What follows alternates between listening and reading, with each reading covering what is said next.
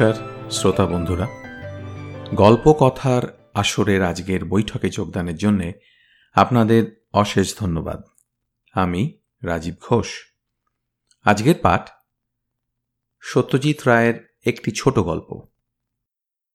সাহিত্যিক সত্যজিৎকে প্রবাদ প্রতিম চলচ্চিত্রকার সত্যজিতের মতোই নতুন করে পরিচয় করিয়ে দেবার ধৃষ্টতা করব না। শুধু এইটুকুই বলি যে এই গল্পটি সত্যজিতের সাহিত্যিক জীবনের একেবারে প্রথম দিকের রচনা।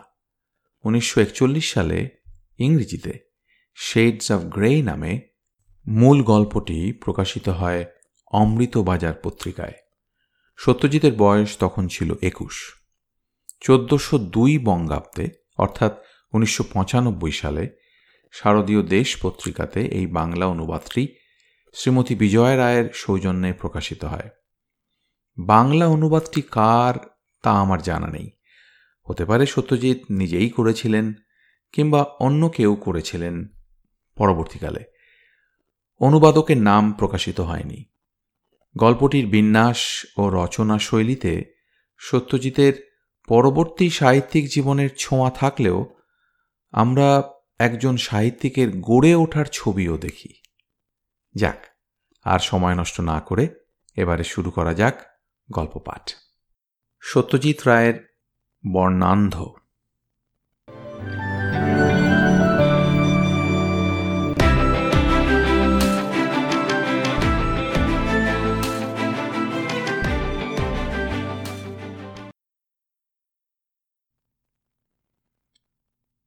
দুষ্প্রাপ্য বইখানাকে বগলে গুঁজে পুরনো বইয়ের দোকানের ভ্যাবসা মলিন পরিবেশ থেকে আমি বাইরের রাস্তায় বেরিয়ে এলাম।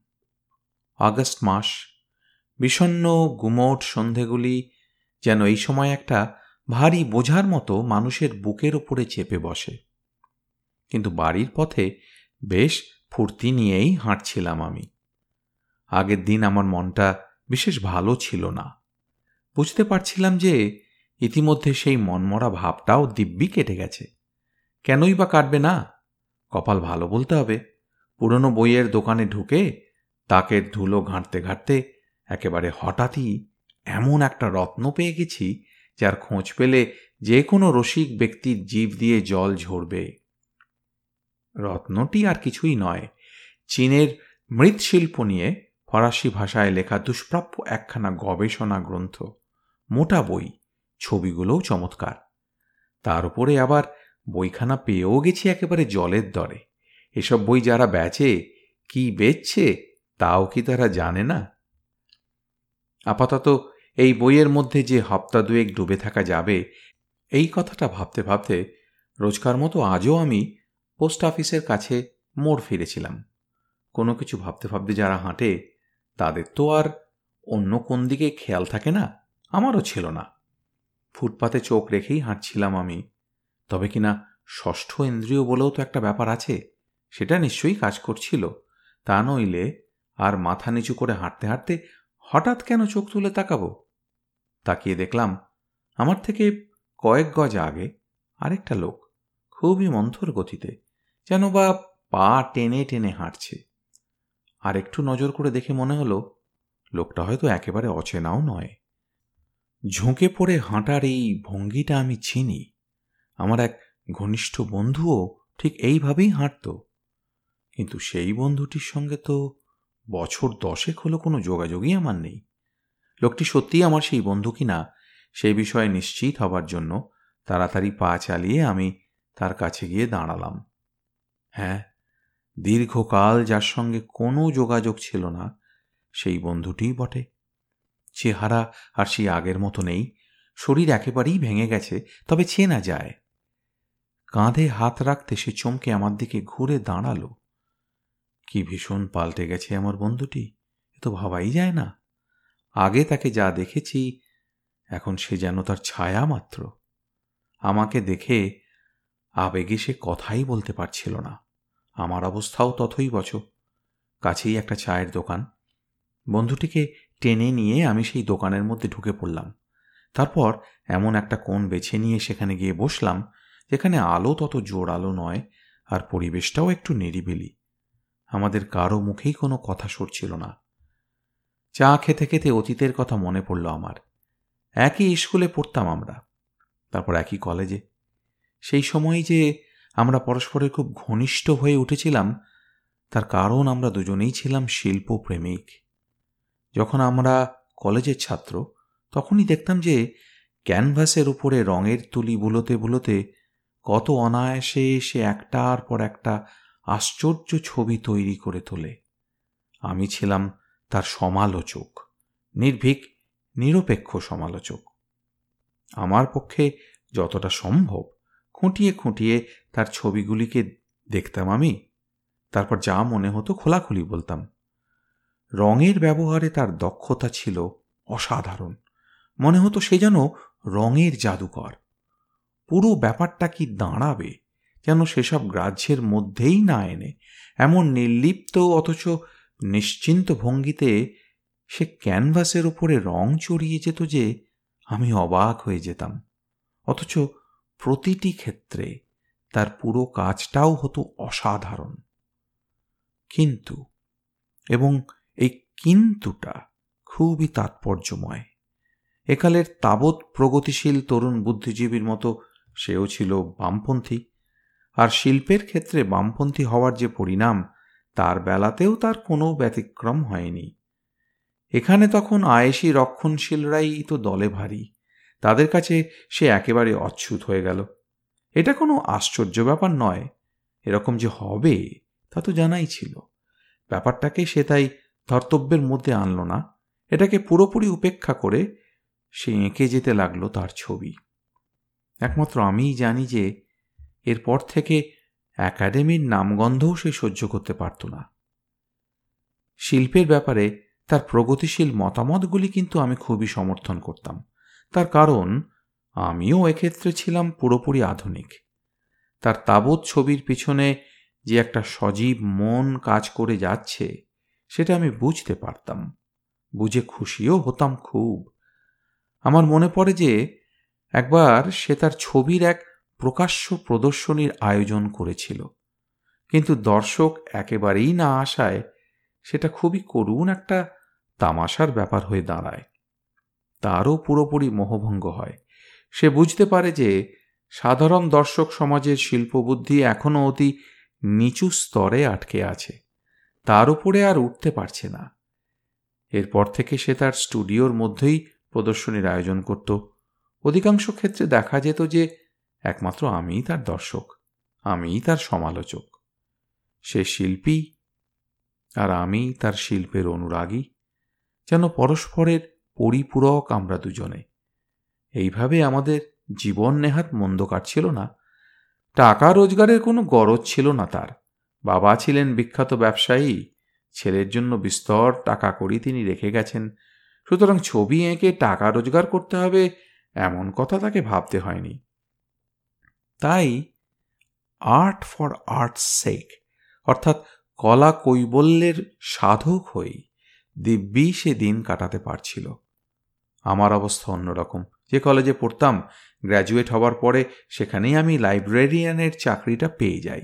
খুব একটা ভালো চাকরি নয়, কিন্তু তা নাই হোক, আমার শিল্পচর্চায় তো এর দ্বারা কোনো ব্যাঘাত ঘটছে না, এতেই আমি খুশি। যে কটা বছর তার ঘনিষ্ঠ সান্নিধ্যে কাটাই, তারই মধ্যে তাকে আমি অতি দ্রুত এক পরিণত শিল্পী হয়ে উঠতে দেখেছিলাম, যা দিয়ে একজন সত্যিকারের প্রতিভাসম্পন্ন শিল্পীকে চেনা যায়। সেই লক্ষণগুলি ইতিমধ্যেই অতি স্পষ্টভাবে ফুটে উঠছিল তার কাজে। আমি বুঝতে পারছিলাম, শিল্পকলার জগতে শ্রেষ্ঠ এক বহুমুখী প্রতিভা হিসেবে হঠাৎই সে বিখ্যাত হয়ে উঠবে। তার আর দেরিও বিশেষ নেই। সাগ্রহে সেই দিনটির জন্য অপেক্ষা করছিলাম আমি। কিন্তু আমি ভুল করেছিলাম। ভীষণ ভুল করেছিলাম। হঠাৎই এমন একটা ঘটনা ঘটে যায় যা ঘটবে বলে আগে বুঝতে পারিনি। পরস্পরের কাছ থেকে দূরে সরে যাই আমরা। এমন একটা জায়গায় সে চলে যায়। খ্যাতি, শিল্পী, এমনকি আমাদের এই চেনা জগতের সঙ্গেও যার ব্যবধান অতি দুস্তর। ব্যাপারটা শুরু হয়েছিল নিচক ঠাট্টা তামাশার ভেতর দিয়ে। সন্ধ্যের দিকে প্রায়ই তার ফ্ল্যাটে আমি আড্ডা দিতে যেতাম। বছর দশেক আগে, জানুয়ারির এক সন্ধে সেই রকম আড্ডা দিতে গিয়েছি। মায়োপিয়াতে ভুক্ত বলে সন্ধ্যের দিকে সে ছবি আঁকার কাজ বড় একটা করতো না।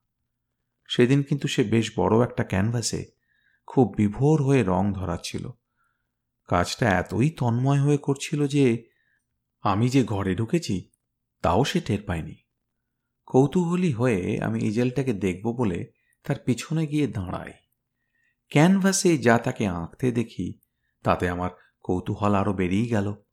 পৃথুলা লাস্যময়ী একটি নারী মূর্তি। এমনভাবে আমার বন্ধুটি তাকে এঁকে চলেছে যে রেনোয়ার ছবির কথা মনে পড়ে যায়। মনে হচ্ছিল সে যেন তার সমস্ত কামনা ওই ছবির মধ্যে উজাড় করে দিচ্ছে। গলাটাকে খাঁকড়ে নিয়ে জিজ্ঞেস করি, ছবিতে যাকে লীলায়িত ভঙ্গিমায় দেখা যাচ্ছে, তিনি কে? এ কি তার কল্পনার নারী? নাকি বাস্তব? আমার দিকে চোখ ফিরিয়ে সে হাসল। ইঙ্গিতপূর্ণ হাসি। কথা বলে যা বোঝানো যেত, ওই হাসি থেকে তার চেয়ে অনেক বেশি বুঝে নেওয়া গেল। একটু চাপাচাপি করতেই বেরিয়ে পড়ল আসল কথাটা। আমার বন্ধুটি যে প্রেমে পড়তে পারে, আগে তা ভাবিনি। না ভাবাটা ভুল হয়েছিল। মহিলাটিকে প্রথমবার দেখেই সে যে চলে গিয়েছিল, সেটা বোঝা গেল। এও বুঝলাম যে নিজেকে সামলে নেবার কোনো চেষ্টাই সে করেনি। ফলে তাকে এখন হাবুডুবু খেতে হচ্ছে। সবটা শুনে প্রথমে বেশ মজাই লেগেছিল আমার।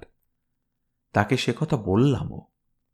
আসলে তখনও আমি ঠিক বিশ্বাস করে উঠতে পারছিলাম না যে ছেলে ধরাই যেসব মেয়ের স্বভাব, আমার এই বন্ধুটি শেষ পর্যন্ত তাদেরই একজনের খপ্পরে পড়তে পারে।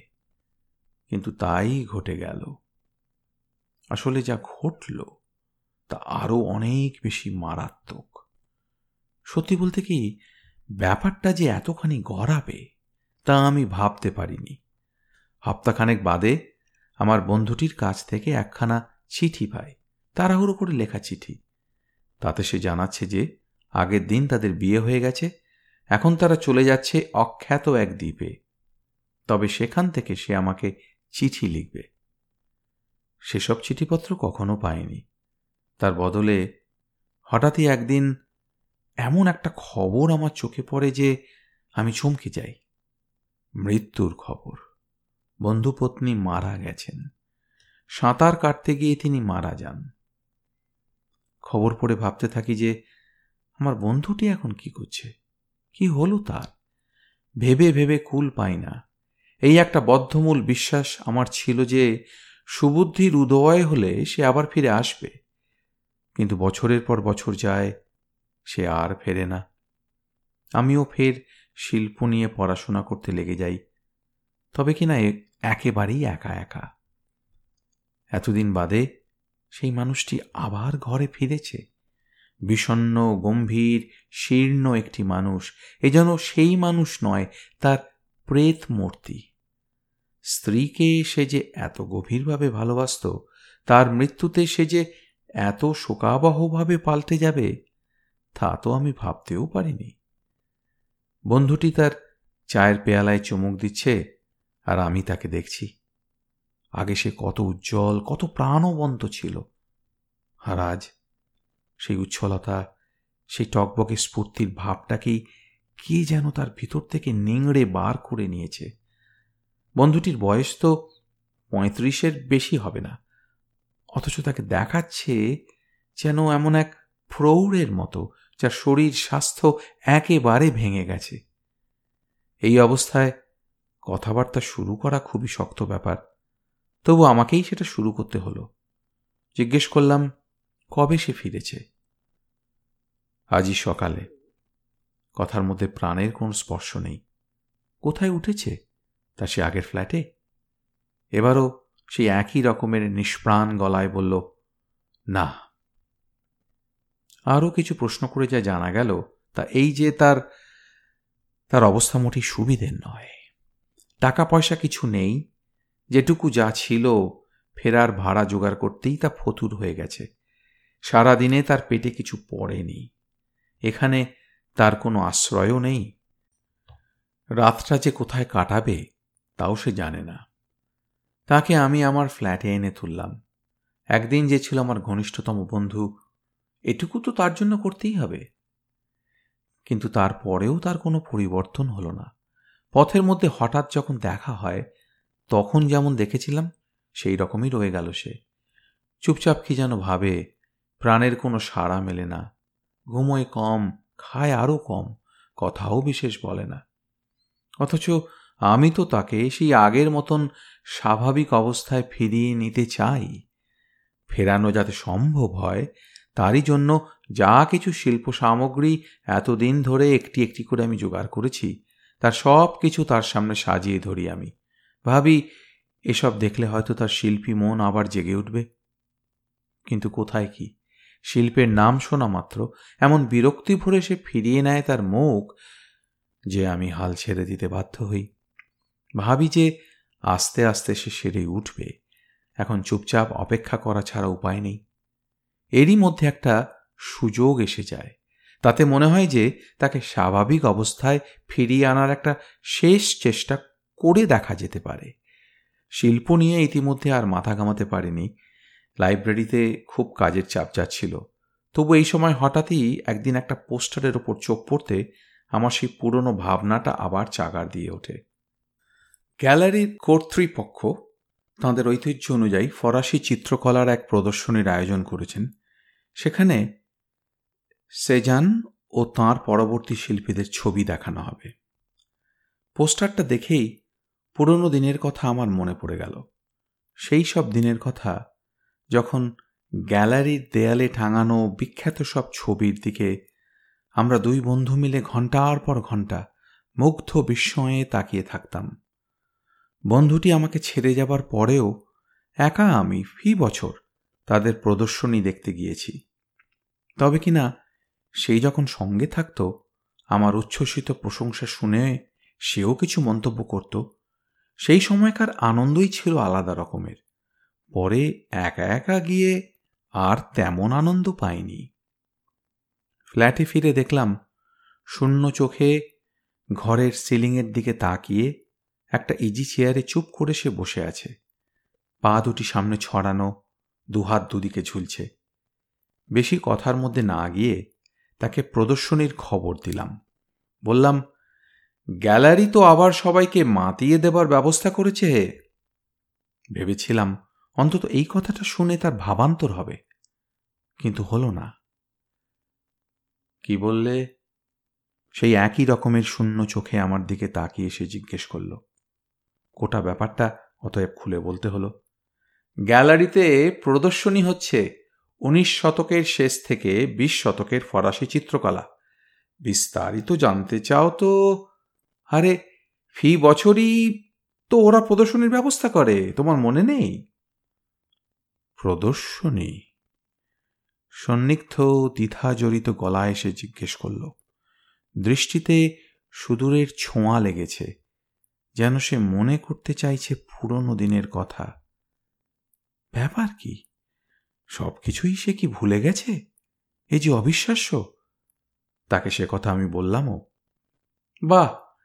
গ্যালারিতে সেই যে ঘণ্টার পর ঘণ্টা আমরা ছবি দেখে কাটাতাম, কত আনন্দ, কত উত্তেজনা, সেসব কিছু তোমার মনে নেই?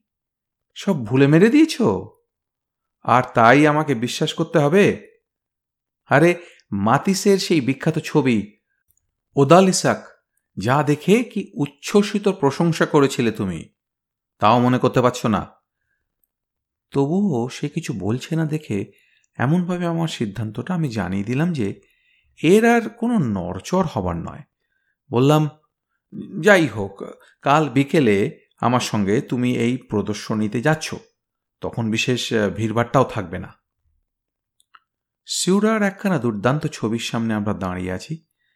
যেরকম সূক্ষ্ম প্রায় বৈজ্ঞানিক পরিমিতিবোধের পরিচয় রয়েছে এই ছবিখানার বর্ণসঙ্গতির মধ্যে। তাতে সঙ্গীতের সূক্ষ্ম সুরসঙ্গতির কথাই আমার মনে পড়ে যাচ্ছিল। আমার চারদিকে বিখ্যাত সব ছবি। এত তন্ময় হয়ে, এত বিভোর হয়ে সেই সব ছবি আমি দেখছিলাম যে বন্ধুটির কথা প্রায় ভুলেই গিয়েছিলাম আমি। কি অপরূপ সব ছবি! আমার মুখ দিয়ে কোনো কথাই সরছিল না। সেজানের একখানা দারুণ ছবির ওপর চোখ পড়তে অবশ্য নিজেকে আর সামলানো গেল না। উচ্ছ্বসিত হয়ে আমি ছবিখানার প্রশংসা করতে শুরু করে দিই। কতক্ষণ ধরে প্রশংসা করছিলাম কিচ্ছু আমার মনে নেই। কিন্তু হঠাৎই আমার খেয়াল হলো যে হলে ঢুকবার পর থেকে আমার বন্ধু এতক্ষণের মধ্যে একটিও কথা বলেনি। তার দিকে ঘুরে দাঁড়ালাম আমি। ঘুরে দাঁড়িয়ে তার মুখে যে অভিব্যক্তি দেখলাম, তাতে আমার বাক্যস্রোত একেবারে সঙ্গে সঙ্গেই বন্ধ হয়ে গেল।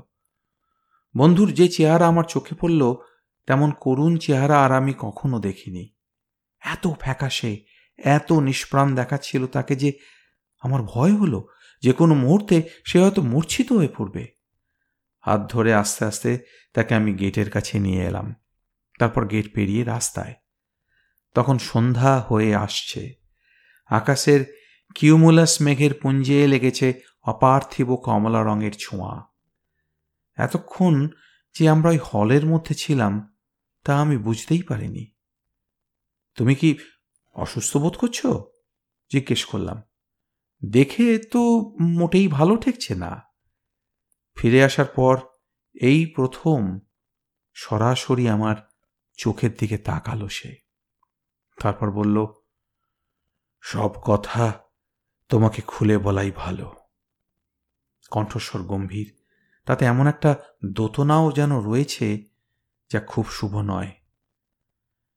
ভেবেছিলাম কিছু না বলে স্রেফ চুপ করে থাকব, কিন্তু এই কষ্ট আর আমি সহ্য করতে পারছি না। একটুক্ষণ চুপ করে রইল সে, মস্ত বড় একটা শ্বাস নিল, তারপর বলল তুমি হয়তো ভাবছ যে স্ত্রী মারা যাওয়াতেই এইভাবে বদলে গিয়েছি আমি। কিন্তু না, তা নয়। সে ছিল অতি নচ্ছার মেয়ে। না না, তার মৃত্যুর সঙ্গে আমার এই বদলে যাবার কোনো সম্পর্ক নেই। সে যে মরেছে, তাতে বরং আমি হাঁপ ছেড়ে বেঁচেছি। আসলে তারপরে একটা ব্যাপার ঘটে। আবার একটুক্ষণ চুপ করে রইল সে। মনে হলো যা সে বলতে চায়, তা সে সহজে বলতে পারছে না। বলতে তার খুব কষ্ট হচ্ছে। তার মৃত্যুর পরে একদিন সকালে ঘুম থেকে উঠে আমার মনে হলো, অদ্ভুত এক পৃথিবীর দিকে আমি তাকিয়ে আছি। চারপাশে যা কিছু দেখছি, তা সবই কেমন যেন অদ্ভুত ছাতা পরা বিছানা থেকে লাফিয়ে উঠে আমি আয়নার সামনে দাঁড়াই। মুখখানা কেমন যেন ফ্যাকাশে লাগল। মনে হলো আমার মুখ থেকে সমস্ত রক্ত কেউ শুষে নিয়েছে। মারাত্মক ভয় পেয়ে গেলাম। মনে হলো আমার দৃষ্টিশক্তি নষ্ট হয়ে যাচ্ছে।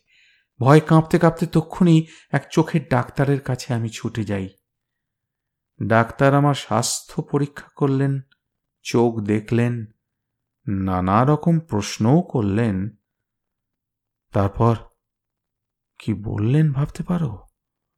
বললেন যে, না, আমি অন্ধ হয়ে যাচ্ছি না। না না, এটা অত খারাপ কিছু নয়। তবে হ্যাঁ আমি বর্ণান্ধ হয়ে যাচ্ছি বটে। ভেবে দেখো, ব্যাপারটা একবার ভেবে দেখো। রঙই তো আমার ভাষা। আর আমি কিনা বর্ণান্ধ হতে চলেছি? কি ভাবছ তুমি? ভাবছ আমি দুর্বল? ভাবছ যে ভাগ্যের চাকার তলায় সেই জন্যে আমি গুঁড়িয়ে গেছি? নিজের কথা বলতে পারি। আমি যে আত্মহত্যা করিনি কেন? এই কথা ভেবেই আমি অবাক হয়ে যাই। কারণটা হয়তো এই এই যে বাঁচতে আমার ভারী ভালো লাগে। আর নয়তো আমি ভীতু? কাপুরুষ? হয়তো সেটাই সত্য কথা। নইলে দেখো, আজ আমার কাছে জীবনের কি অর্থ? শিল্পের কি অর্থ? যে লোক ধূসর ছাড়া, হরেক রকমের একঘেয়ে ধূসর ছাড়া কোনো রঙই দেখতে পায় না। সেজন্যে মাতিস স্যার, রেনোয়ার ছবিরই বা তার কাছে কি অর্থ?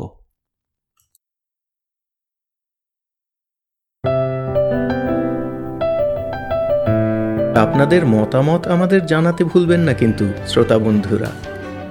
আমাদের ওয়েবসাইট গল্প কথার আসর dot org G O L P O K O T H A R K S O R dot O R G